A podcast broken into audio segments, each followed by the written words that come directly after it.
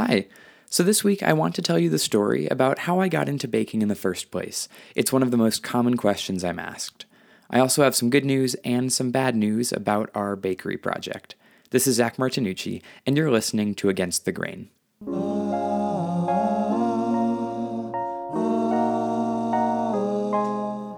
I first told a version of this story a year ago when I was writing Notes on Bread, a blog series designed to answer all the questions I would get from the person bagging my groceries when they saw I had six bags of flour. What do you bake? When did you start baking? How? Is it hard? I did my best in the 30 seconds we had in the grocery checkout line, but wanted to give a better answer. This is one of those answers. How did you learn to bake bread? I'm fascinated by where the beginning of this whole story really is, so we'll go back as far as I can think to tell. I have always loved to cook. I think this passion really developed during middle school summers, where I spent hours at home with the cooking channel. It had just separated from the Food Network. I love the personalities and knowledge available to absorb across the network, from Alton Brown's practical explanations of kitchen fundamentals to Nigella Lawson's charisma and creativity in gently persuading her brownie batter out to the edges of the pan. There's also a special place in my cooking vocab for Nadia G's Bitchin' Kitchen. These chefs were my guides as I explored the kitchen and slowly developed my own style through countless cooking projects and dinner parties with friends, you know, typical teenage years.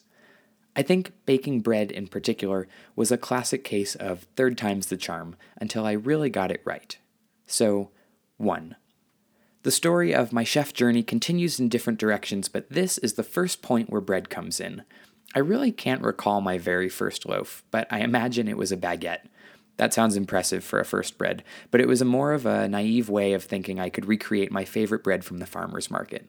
I found a simple baguette recipe from Kelsey Nixon, which would become my go to. They were all right. There's only so much flavor you can develop with commercial yeast and all purpose flour, but fresh bread at home beats store bought any day. I couldn't compare to the farmer's market, but mimicking the real process, folding a coil tension into the dough, spraying the oven to help the crust, that gave my bread the potential to be great. It felt like my baguettes were in training to one day be worthy of the market. Until then, they were still delicious for morning toast. 2.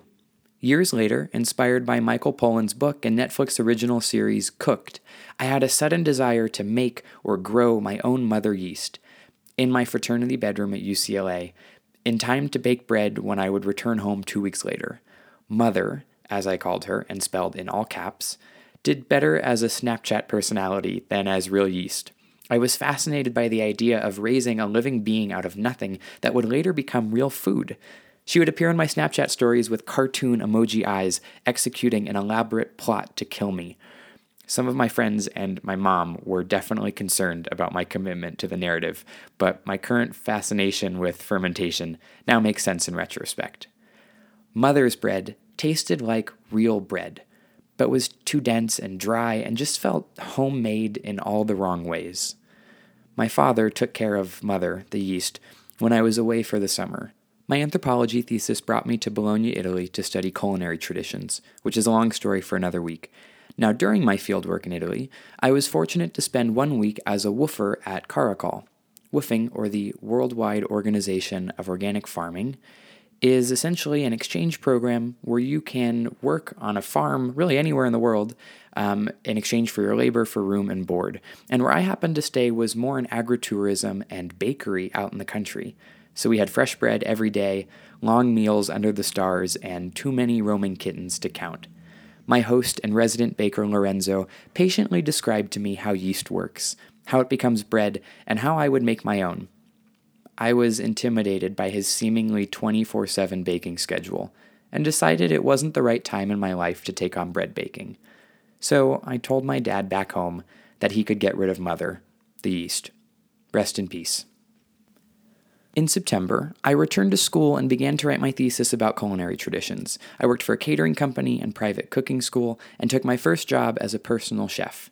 Cooking quickly became my life, but I had left baking on the farm in Italy.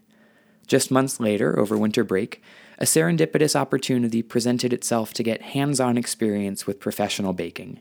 My dad's cousin, Michael Faircloth, had just opened a bakery in Lafayette, near our home in the San Francisco Bay Area.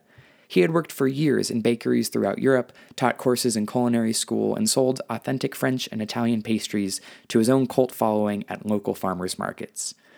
Having just opened La Châtaigne in December 2016, our family was eager to help him launch his business, and the constant help of aunts and uncles in the kitchen and at the counter made it seem like a professional family bake sale. For one week, I woke up at 4 a.m., took the train across the bay, and helped Michael and my Zia Terry bake croissants and morning buns and cannoli and cookies and beautiful loaves of bread before opening. I mixed doughs, cleaned dishes, burnt my hands on kouign-amanns, and shaped giant olive fougasses. I listened to Michael's stories about French baking, spoke Italian with my aunt, drank tea while eating fresh pastries, and tried to soak up as much knowledge as I could. I'm grateful to Lorenzo and Michael for generously and patiently offering their mentorship. Thank you for the explanations, wisdom, chance to try my own hand in the kitchen, and for seeing the humor in me cooking the wrong batch of tomatoes for a catering event. Sorry, Lorenzo. And for flooding your bakery on my third day. Sorry, Michael. 3. I left La Châtaigne with a burning desire to craft my own bread. Michael gave me some of his own mother yeast, which I named Faircloth in his honor, and I set out to acquire the equipment he recommended to me. For hours, I read and reread Chad Robertson's guide to basic country bread and his Tartine Bakery book. The process seemed so long and mysterious. In the bakery, I had only experienced the same five hour window of the bread's lifetime each day. Now I was about to be responsible for an entire bread life cycle. I was intimidated, thinking back to Lorenzo's explanation of the 24 7 commitment, but this time I was willing to prove that I was capable. If there's a life lesson here, it's that the moment I gained the confidence to bake was when I accepted that I would make mistakes. this feels silly to say. We're talking about bread.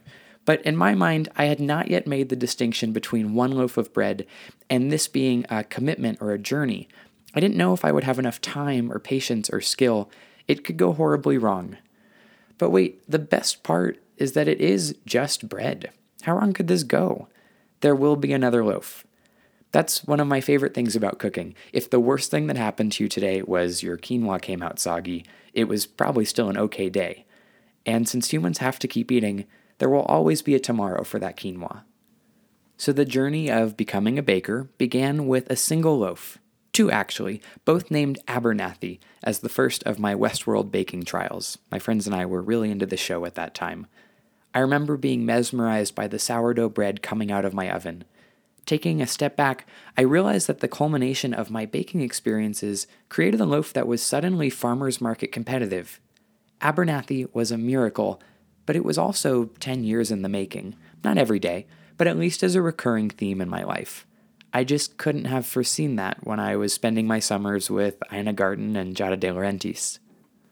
I was hooked, and so I rearranged my schedule so that my bread that took three days to make could be constantly coming out of the oven in my apartment. I gave it away to friends, brought it everywhere I could just because it had to be shared with the world, and eventually, just a little word got around, just enough that it wasn't only my friends who were interested, and I started selling some bread out of my apartment. I called my brand Centro Città, which means city center in Italian. My project for bringing rustic, rural culinary traditions, like those I had learned from Lorenzo and Michael, into my urban life in Los Angeles. And once I had figured out enough of the bread part, it got to become so much more than just baking. Bread became an excellent canvas for storytelling, a way to share my friends' personalities through unique bread flavors. Sourdough became picnic centerpieces, dinner party themes, birthday gifts, a tool used to ask for a promotion from your boss, true story, not just because people liked the way it tasted, but because we all started to see how food could play a little different role in our lives. I went to baking school, moved to Denver, and then Rebel Bread was born. I was inspired by that taste of changing the way people see their food, and that's why Rebel is dedicated to challenging the relationship people have with their bread. This baking thing was something I had approached from different angles, and still do. Given up, tried again, not in a persevere and you will succeed kind of way, more of a revisiting an old book to find new meaning experience. And here we are, talking about the story I had not realized would have such an impact on my life an adventure, a love story, an instruction manual, and a life lesson in bread.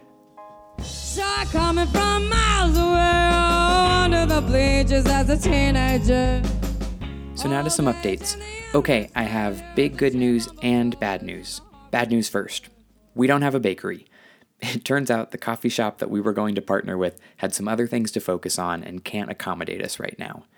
It was quite the blow to receive early this week, especially since we've been talking for a month and found out just minutes before we were supposed to have a meeting to talk about building plans. I'm still a big fan of the coffee shop and hope they do take this next year to do what's best for them. We'll be doing the same.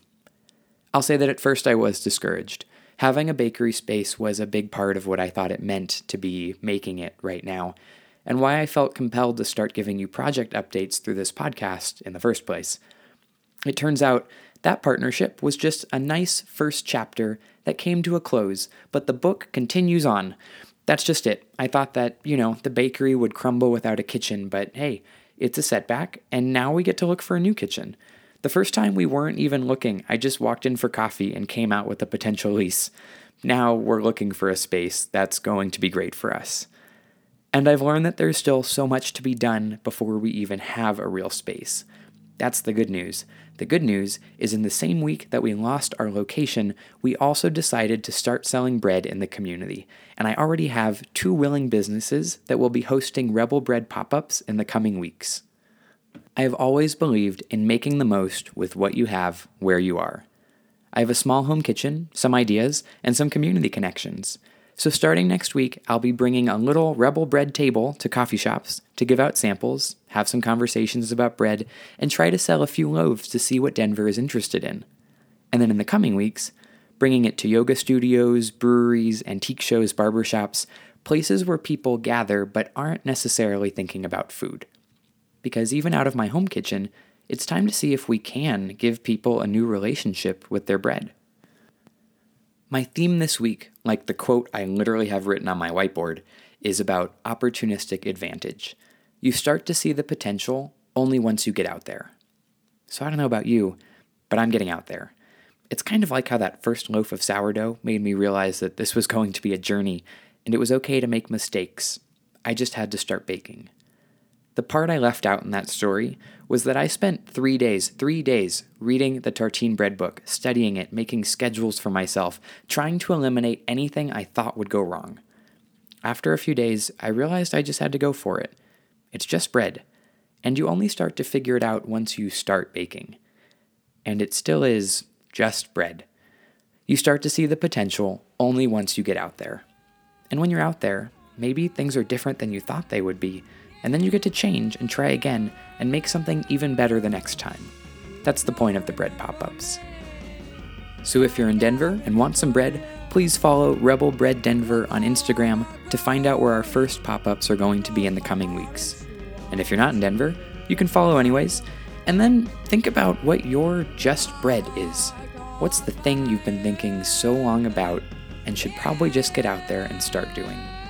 If you want to share it with me, you can message me on Instagram or send an email to zach at rebelbread.com. I'd love to hear what you're up to.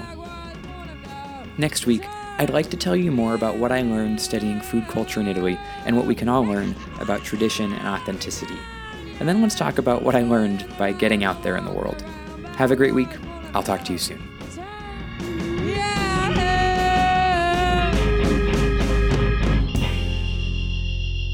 Thank you to Free Music Archive and Shilpa Ray for this track, Got a Heart Full of Dirt.